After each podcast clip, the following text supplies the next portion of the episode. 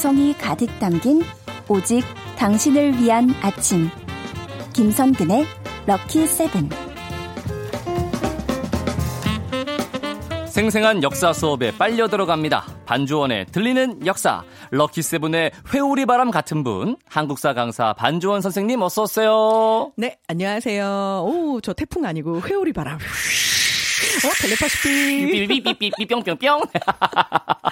네, 아, 역사에 뭐 회오리 네, 라면이야. 그럼요. 한 번쯤 예, 휘몰려 가볼 수도 있는데 좋은 회오리여야죠. 그럼요. 그렇죠? 예. 네. 아, 코로나19 회오리는 빨리 사라지고 네, 긍정적인 기운이 남는 회오리 바람만 그렇게 생겨났으면 좋겠네요. 그렇습니다. 오늘은 지난주에 이어서 봉오동 전투 청산리 대첩 두 번째 시간인데 to be continued를 할 시간이 왔습니다. 그렇습니다. 네, 영화 내용으로 들어가야 돼요, 이제. continued. 이제 드디어 개봉 박두인데요. 네. 자 그렇다면 좀 새로운 이야기. 봉오동 청산리 대첩은 뭐 너무나 우리가 많이 들어봤잖아요. 네. 새롭다는 건 다른 게 아니고요. 자 우리가 알고 있는 당시에 3대 대첩이 있습니다. 독립군 3대 대첩. 어, 예. 이게 원래 우리 역사에 몇 대 뭐뭐 이런 게 되게 많잖아요. 네. 보통은 전근대 사회에서 3대 대첩 이렇게 얘기를 하면 고구려 을지문덕의 살수 대첩. 그렇죠. 그리고 고려 강감찬의 귀주 대첩. 에이. 그리고 조선 이순신의 빰빠라밤 한산도, 한산도 대첩. 오, 역시 우리 네. FD. 이렇게 얘기를 하거든요. 네네. 자, 그런데 독립군 3대 대첩을 얘기할 때는요. 사실은 봉오동 전투, 그리고 이제 우리가 알고 있는 청산리, 대전 차령 전투.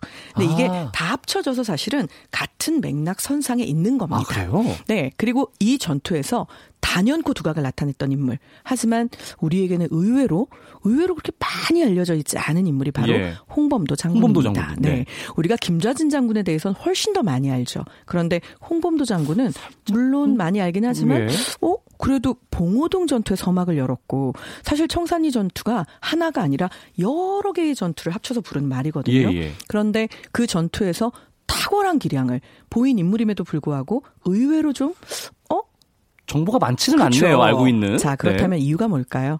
이 사람은요, 이 전투를 승리로 이끈 뒤에 계속해서 남아 있다가 예를 들어 뭐 대한민국 임시정부에서 한 자리 음. 하고 그리고 이제 한반도로 들어와서 어떤 정치적인 권력에 꼭 헤게모니 싸움을 하진 않더라도 네. 그 소용돌이 속에서 함께 부대꼈더라면 오히려 좀 더 많은 이야기가 인구의 회자가 됐겠죠. 예. 그런데 이 전투를 끝내고 본인의 판단으로는 전략적으로 필요하다고 생각했던 겁니다. 그래서 러시아 땅으로 넘어갑니다. 어.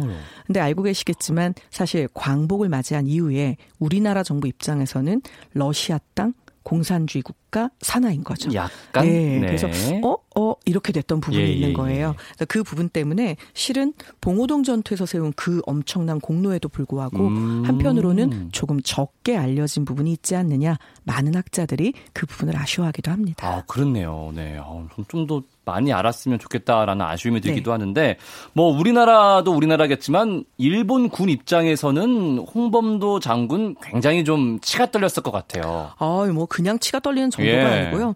일본군 입장에서 보면 홍범도 장군 은 나쁜 사람이죠. 일본 입장에서 보면 군 입장에서는 그렇죠. 왜냐하면 그냥 잘하는 게 아니고요. 심하게 잘 싸웠습니다. 오죽하면 별명이 붙게 됩니다. 뭔데요? 나르는 홍범도. 야. 네, 근데 이 별명을 독립군이 붙인 게 아니고요. 네. 일본 군들이 저 나르는 홍범도 이문이다 이렇게 되는 거죠. 어허. 그리고 이 사람에 대한 살아있는 인물인데 예. 예, 전설과 신화와 민담이 만들어진 아. 살아있는데요? 네, 네. 그래서 홍범도 장군의 수식어가 생겨납니다. 뭔데요? 축지법을 쓰는 홍범도. 야. 그런데 이것도요, 우리나라 독립군이 만든 게 아닙니다. 일본 애들이 아, 아. 홍범도 상은 축지법을 쓰문이다. 그게 아니면. 이렇게 동해 예. 번쩍 서해 번쩍 우리를 맞습니다. 리가 없다. 이렇게까지 신출김을 할 수가 없다. 그래서 결국은 이런 얘기들이 붙게 되는데요. 음. 사실 홍범도 장군은요, 실은 굉장히 불우하게 출생을 합니다. 아? 네, 왜냐면요. 홍범도 장군이 가난한 농부 홍윤식의 아들로 태어나는데 태어난 지 7일 만에 어머니가 출산 후유증으로 어머나. 결국은 돌아가십니다. 그래요. 그래서 동네 부인들이 이 홍범도 장군을 돌아가면서 젖을 먹여서 아. 동양젖으로 키우게 되는데요. 예. 동양젖도 서러운데 9살이 되던 해에는 설마. 아버지마저 어떡해요? 돌아가십니다. 그래서 결국은 고아가 된 거죠. 그래서 너무 어렵게 생활을 했고 작은 아버지 집에서 이제 뭐 농사일을 거들고 이렇게 음. 지내긴 하지만 결국은 청소년기에 남의 집 머슴으로 들어갑니다. 음. 그래서 어린 시절이 참 고난과 역경과 왜 왜 이 소년한테만 이런 일들이 벌어지는 거야라는 얘기를 절로 나오게 할 정도로 불우했던 거죠. 아이고야. 네. 그런데 이런 상황 속에서 본인이 군대에서 나팔수 역할을 하기도 하고 또 이제 군대 있을 때 익혔던 사격 실력이 너무 좋아서 이걸로 사냥을 하기 시작을 합니다. 아. 네. 그래서 약간 전문 사냥꾼처럼 예, 예. 그렇게 해서 또 생활을 도모하기도 하죠. 음. 네. 그러다가 어 명성황후가 억울하게 죽임을 당했다. 이 얘기를 듣는 순간 바로 그 의병봉기에 합류를 하게 되고요. 그게 이제 지난주에 말씀드린 것처럼 흐르고 흘러서 결국은 만주 연해주 간도 지방으로까지 이동을 하게 된 거죠. 음. 예. 아, 참 이게 딱 이렇게 큰 뜻을 품고 어떤 네. 그런 의기를 품고 일어나신 분인데 그 뜻을 담은 글이 또 있어요. 글도 정말 많고요. 예. 그리고 홍범도 장군의 이제 마지막 뭐 말미에 대한 얘기들도 실은 많이 전해지는데요. 그 글은 한 번쯤 우리가 또 들어볼 만합니다. 자, 이 대한독립군 대장으로서 홍범도 장군이 공포한 유고문이 있습니다. 자, 그 중에 일부를 들려드리면요. 이게 이제 1919년 12월이니까 3.1운동 일어나고 나서 9개월 정도가 지난 상태거든요. 천도가 순환하고 민심이 융합을 하여 아, 대한 독립을 세계에 선포한 후에 위로는 임시정부가 유하야 국국 대사를 주관하고 아래로는 민중이 단결하여 만세를 재창할제. 전에도 없고 후에도 없는 귀한 존재인 독립군이 출동되었다. 아하. 이렇게 얘기를 하고요. 네. 당당한 독립군으로 우리는 비처럼 쏟아지는 총과 포 때문에 성긴 연기가 있다 하더라도 반만년 역사를 광영케 하고 국토를 회복해서 자손만대의 행복을 주어야 하니 이것이 오로지 독립군의 목적이고 민족을 위하는 근본이다. 이렇게 얘기를 합니다. 네. 네.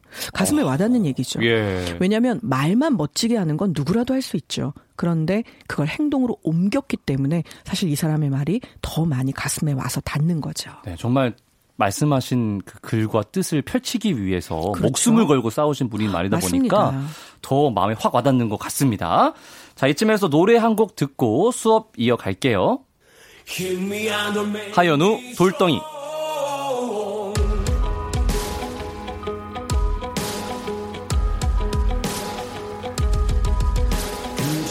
정해진 대로 따르라고 그게 현명하게 사는 거라고. 쥐 죽은 듯이 살라는 말 가짜는 말 누굴 위한 삶인가. 뜨겁게 지져봐. 절대 꼼짝 않고 나는 버텨낼 테니까. 때려봐 음악이 좋은 방송 KBS 이라디오 김선근의 럭키세븐 반주원의 들리는 역사 함께하고 계십니다. 자, 우리가 이제 홍범도 장군이 러시아 땅으로 넘어갔다라는 얘기까지 들었는데 네. 말년이 좀 궁금해요. 네, 그 아, 그 지난주에 그 신돌석 장군 말년이 워낙 좀 마지막 네. 순간에 워낙 좀 슬펐어서 이분은 좀 네. 행복해졌으면 좋겠는데 어떠셨어요? 아, 어떡하죠? 행복하고는 거리가 너무 아, 멉니다. 왜요? 왜 어째서 나라를 위해서 이렇게 희생하고 힘을 바치고 생명을 바친 많은 구국의 영웅들이 아이고. 다 이렇게 불행한 일을 겪게 되는지 너무 가슴이 아픈데요. 네. 자, 1937년 9월에 드디어 스탈린에 의한 한인 강제 이주 어, 정책이 예. 시작이 됩니다. 너무나 잘 알고 계시죠? 예, 예, 예. 중앙아시아에 풀 한 폭이 나지 않는 곳으로 그러니까요. 강제로 한인들을 몰아붙이는 그래서 그들을 우리는 까레이스키라고 부르는 이런 역사적 사실이 우리가 다 알고 있는 대로 네. 벌어지잖아요. 그런데 이때 장군도 연해주를 떠나서 중앙아시아의 카자흐스탄으로 강제 이주를 당합니다. 음. 자, 그런데 문제는 정말 이 어마어마한 전투들을 많이 치렀잖아요. 근데 그 전투를 치르는 사이에 사실은 이 홍범도 장군의 부인은요, 일본에 잡혀서 고문으로 사망을 합니다. 아이고. 그리고 두 아들이 있는데 이 두 아들도 또 아버지를 닮아서 의기가 너무 대단한 아이고 거예요. 세상에. 그래서 어떻게 됐을까요? 전투에서 둘 다 전사합니다. 전사를. 네. 결국 홍범도 장군은 가족이 하나도 없는 상태에서 거기다 강제 이주까지 당하는 불운을 겪게 된 건데요. 중앙아시아 카자흐스탄으로 어. 이주했지만 말년은 너무 쓸쓸했고 정말 저기서 사람이 살 수 있나 싶은 움막에서 보통 우리나라 사람들이 거기서 생활하잖아요. 예, 예. 홍범도 장군이 예외가 아니었습니다. 근데 이분은요, 말년에 고려 극장에서 수의로 경비로 이제 말년을 마치게 아. 되는데요. 이게 더 아이러니한 게 사실은 1860년대부터 이주한 많은 사람들이 1920년대 정도가 되면 이제 막 예술인 집단도 만들고 막 이러면서 음. 우리나라 고려인이 주축이 된 그런 예술 단체들이 많이 만들어집니다. 예, 예, 예. 근데 그들이 이제 이 고려 극장에서 정말 그 척박한 상황 속에서도 문화 예술원을 또 불태우는 거죠. 그래서 여기에 작품들이 올라가게 되는데 문제는 뭐냐면 이게 아이고. 이제 1932년 9월 9일에 고려 극장이 문을 열었는데 1942년이 되면요. 그 극장이 계속 이제 10년 정도 운영이 되다가 의병들이라는 작품을 공연을 하게 됩니다. 그 작품의 주인공이 누굴까요? 홍범도 장군. 홍범도 장군입니다. 결국 홍범도 장군은요, 본인의 일대기를 연극으로 만들어서 그렇게 계속 공연하는 작품을 본인은 수위가 돼서 거기서 지켜보죠. 그리고는 1943년 75세를 일기로 생을 마감하게 되는데요. 아하. 문제는 그분의 유해가 예. 아직도 그곳에 있다는 거죠. 아, 그래요? 네.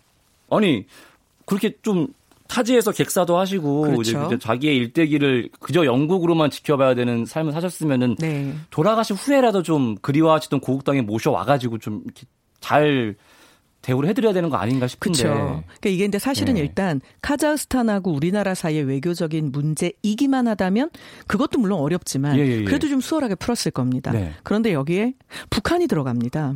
북한은요. 아. 그 유해를 홍범도 장군의 유해를 남한이 가져오는 것에 대해서 반대 입장인 거죠. 왜냐하면 아시죠? 예, 예, 단군이 예. 과연 신단수에서 나라를 세웠다고 하는데 그 삼위태백산 신단수가 어디냐를 놓고도 아직도 북한하고 남한 의견을 좁히지 못하고. 있잖아요. 북한은 모든 역사의 정통성이 본인들을 향하기를 바랍니다. 있어야 된다고 네. 생각하죠. 예. 그렇기 때문에 실제로 홍범도 장군의 유해를 모셔오는 일 자체가 난항을 겪고 있는 부분이 없지 않아 있는데요. 음. 자, 이게 이제 2019년 4월 22일에 그 카자흐스탄 시간으로 현지 시간이에요. 문재인 대통령이 카자흐스탄을 방문을 했습니다. 네네. 그래서 그때 이 문제에 대해서 얘기를 합니다. 정확하게. 그러니까 이게 크질오르다에서 서거에서 돌아가신 홍범도 장군이 우리 독립군 운동사에서 최고로 추앙받는 인물이다. 이분의 유해를 좀 가져갔으면 좋겠다. 그래서 우리 임시정부 수립 100주년이 2019년 바로 음. 올해고 이제 작년에 가셨으니까 네. 또 2020년이 되면 그분이 정말 혁혁하게 많은 공을 세웠던 전투가 또 100주년을 맞이하니까 이거 좀 어떻게 그분의 유해를 가져갈 수 있게 좀 해주면 안 되겠냐. 근데 사실은 1995년에도요 한 번 유해 봉환을 추진했었습니다. 네. 그런데 아까도 얘기한 것처럼 북한이 장군의 고향은 평양이다. 그러니까 갖고 올 거면 평양이 갖고 와야지. 왜 니네가 난리야? 이러면서 음. 막아서는 바람에 결국은 이도저도 못한 일이 있었죠. 아유. 근데 이 부분에 대해서 이제 우리나라가 분명하게 외국에 있는 독립유공자의 유해를 봉환하기 위해서는 후손의 동의가 필요해요. 후손이 동의하면 또 쉽거든요. 아 그래요? 근데 아까 들으셨잖아요. 후손이 없습니다. 네. 그 바람에 동의를 해주면 쉬운데 동의해줄 사람도 없고 북한은 뭐 모시고 갈 건 평양에서 이런 음. 얘기하고 있고 이러다 보니 이제 우리나라가 대통령까지 나서서 좀 모셔올 수 있게 도와주세요. 국민들의 영혼의 양식입니다. 이제 이런 아. 이야기를 하게 된 거고 결국은 이제 당장은 안 되니까 그래서 고려인들이 그 크지로르다라는 지역에 장군의 묘역을 조성하고요. 민족 지도자로 지금 계속 기리고 있고 또 카자흐스탄 정부가 참 이 부분에선 또 한편 고마운 게 음. 1994년 홍범도 거리를 선포를 합니다. 어, 그래서 네. 이 거리 자체가 자 홍범도 거리야. 너네 고려인 사회의 구심점이 된 영웅이라는 걸 우리도 충분히 알고 있고 음. 우리도 그 부분은 존중한다. 이렇게 되어 있는 상태입니다. 네, 아이 좀. 좀 이제 잘 풀려서 네. 네, 홍범도 장군의 유해가 돌아왔으면 좋겠고요. 그렇죠. 사실 홍범도 장군뿐만 아니라 이렇게 못 돌아오고 계신 독립운동가분들이 많이 계시잖아요, 사실. 너무 많죠. 예. 너무 많고요. 사실은 우리가 지금 이제 이렇게 이야기를 하면서 그래도 이분에 대해서 안타까워하기도 하고 또 더 잘 된 어떤 말미를 바라는 마음도 있잖아요. 근데 몰라서 그 공로가 어떤 것인지 알려지지 않아서 음. 우리가 바래드릴 수조차도 없는 분들도 많이 계시죠. 그렇죠. 그리고 최근에도요, 그 연구가 또 계속 되고 있습니다. 그래서 최근 한 몇 년에 걸쳐서 이분에 대한 증언과 연구가 속속 나오고 있는 분이 있습니다. 어, 누구시죠? 자, 1920년 일본은요, 중국에서 활동하던 조선 독립투사들을 잡는데 아주 혈안이 돼 있었거든요. 예. 당시에 세상에 잘 알려지지 않은 8명의 영웅이 있었습니다. 최명길은요, 신안촌을 건설합니다. 최풍은요, 군사학교를 세워서 사병을 양성합니다. 네. 그런데 최만익은요, 막대한 독립 자금을 그렇죠, 지원합니다. 그런데 최북은요, 첩보 활동으로 정보를 수집합니다. 그런데 최고련은요 외국과의 무기 거래로 독립군을 무장을 시킵니다. 그런데 최문무하고 최비는 무장 투쟁에 앞장섭니다. 네. 지금 제가 얘기하는데 어 이상해, 어 다다 최씨야 예. 이렇게 생각하셨죠? 네. 이 여덟 명은요 놀랍게도 한 사람이었습니다. 아, 그래요? 네. 그리고 그 사람의 이름은 바로 최운산이었던 거죠. 어, 깜짝 놀랐어요. 네, 그렇죠. 이 최운산 장군. 제가 막. 여덟 분 얘기할 때, 네. 아, 뭐야. 다 최씨만 독립운동한 거야? 이렇게 생각하셨을 수도? 그랬거든요, 전 그래서. 그렇죠. 네. 자, 그런데 문제는요. 사실 이회영 형제가 세운 신흥 무관학교가 독립군 양성의 요람구실도 했고, 청산리 대첩에서도 아주 뭐 큰 역할을 하는데요. 예. 그에 반해서 그 독립군을 무장시켰고, 돈을 댔고, 무기를 보급했고, 여기에 크게 기여했던 인물이 잘 알려지지 않았던 거죠. 아. 당시 만주 최 고의 갑부였습니다. 바로 그 사람의 이름 최운산. 그래서 최근에는 이 최운산 장군이 와 이 정도 되면 이건 뭐 첩보계의 귀재 아니야? 이건 뭐, 예, 이거는 뭐 그쵸? 거의 뭐, 예, 뭐 국가정보원인데요. 느낌이. 네. 그래서 이제 결국 새롭게 조명이 되고 있는 건데요. 다만 여러분 오해는 하시면 안 돼요. 아, 그럼 뭐 원래 돈이 많았구나. 아, 부자 총각이 참 뜻도 잘 세웠네. 음. 이렇게 생각하셨죠. 잘 컸네. 네. 이렇게. 태어날 때부터 부자인 만주 땅에 사는 우리나라 사람이 어디 있었겠습니까? 없습니다. 아, 그래요? 자, 지금 보고 있는 최운산 장군은요, 물론 중국 지린성에서 삼남 중 둘째로 태어난 것은 사실입니다. 하지만 중국어에 능통했고 친구들이 많았는데요, 이걸 엄청나게 잘 활용을 한 거죠. 오. 중국이 토지 정리 사업을 합니다. 아, 예, 예, 그런데 예. 그때 몇 개 군에 이르러서 완전히 아무것도 없는 황무지 있죠. 네. 그냥 허벌판. 네. 그걸 저렴한 가격에 불화를 받아서 가지고 옵니다. 예. 근데 아니 이땅 갖다 뭐하게 이거 음. 여기서 아무것도 안 야 풀 한 포기도 안 나와 가죠. 이런 땅이었던 네. 거죠. 그런데 이 땅을요 개간 작업을 해서 결국은 황무지가 아닌 비교적 옥토 비스끄르무리한 상태까지 만들어냅니다. 그리고 나서 결국은 이거의 땅값이 뭐 확 올랐을 거 아니에요. 그걸로 이제 돈을 벌게 되는 거죠. 그런데 부동산 개발업을 하셨네요. 어, 그렇죠. 근데 네. 문제는 그 부동산 개발업이 단순히 어떤 위치가 좋은 데를 사서 알박기를 한게 음. 아니라 내가 내 노력과 능력으로 그리고 그러니까요. 사람들에게 일자리를 제공하면서 황무지를 개간을 한 거잖아요. 어. 자, 이렇게 해서 돈을 벌었는데 거기에서 만약 이 돈으로 호의호식하고 명품 사재기를 했더라면 이 사람 역사에 이렇게 기록되지 그냥 않았을 뭐, 겁니다. 네, 그냥 그랬던 그렇죠. 사람. 그런데 그는 네. 돈을 버는데 목적이 있었던 거예요. 음. 결국은 그 벌어들인 돈으로 간도의 황무지에 다시 조선인들을 위한 아. 신안촌을 만듭니다. 네. 그리고 생필품을 생산하는 기업을 운영해서요. 간도 제일의 갑부로 거듭나기까지 하죠. 그런데 이렇게 벌어들인 돈을 결국은 독립운동 지원하는 데 쓰고 심지어 중국군한테 무술하고 이 총술까지 익혀가지고요. 본인들이 아예 신식 무기를 개발하는데 또 투자 사업을 하기도 합니다. 이렇게 해서 무기를 조달하는데 이게 그 부인의 증언에 의하면요. 예. 지금으로 따지면 우리 돈으로 150억 정도에 해당하는 금액을 그냥 일시에 다 독립군 지원금으로 이렇게 내기도 했다고 해요. 심지어. 네. 그래서 사실상은 야. 따지고 보면 정말 단 한 푼의 찬조금도 없이 오로지 최운산의 사재만으로 독립군의 장비, 피복, 식량을 모두 조달했다. 그래서 사적으로 본인의 안위를 위해서는 그 돈을 쓰지 않았다라고 아내가 이야기를 합니다. 네. 재벌의 아내였는데도 정말 힘들게 살았다고 하죠. 아유, 네. 멋있네요. 근데 저희 그렇죠. 입장에서는 감사하고 멋있는 일인데. 맞습니다. 이렇게 독립군이 똘똘 뭉쳐서 잘 싸우면 일본군 입장에서는 좀 많이 싫었겠어요. 엄청 열받아 했죠. 예. 그래서 그 엄청 열받은 걸 보통 정상적인 사람들은 우와 화나 질투가 나 혹은 정말 좋은 사람들은 아 나는 그럼 왜 이렇게 이기지 못할까 그렇죠. 우리 다 같이 반성하고 성찰하여 다시 끊임없이 준비를 해보자 뭐 이렇게 했을 텐데 일본군 입장에서는 일본군 네. 입장에서는 그런데 일본군은요 그것도 하지 않습니다.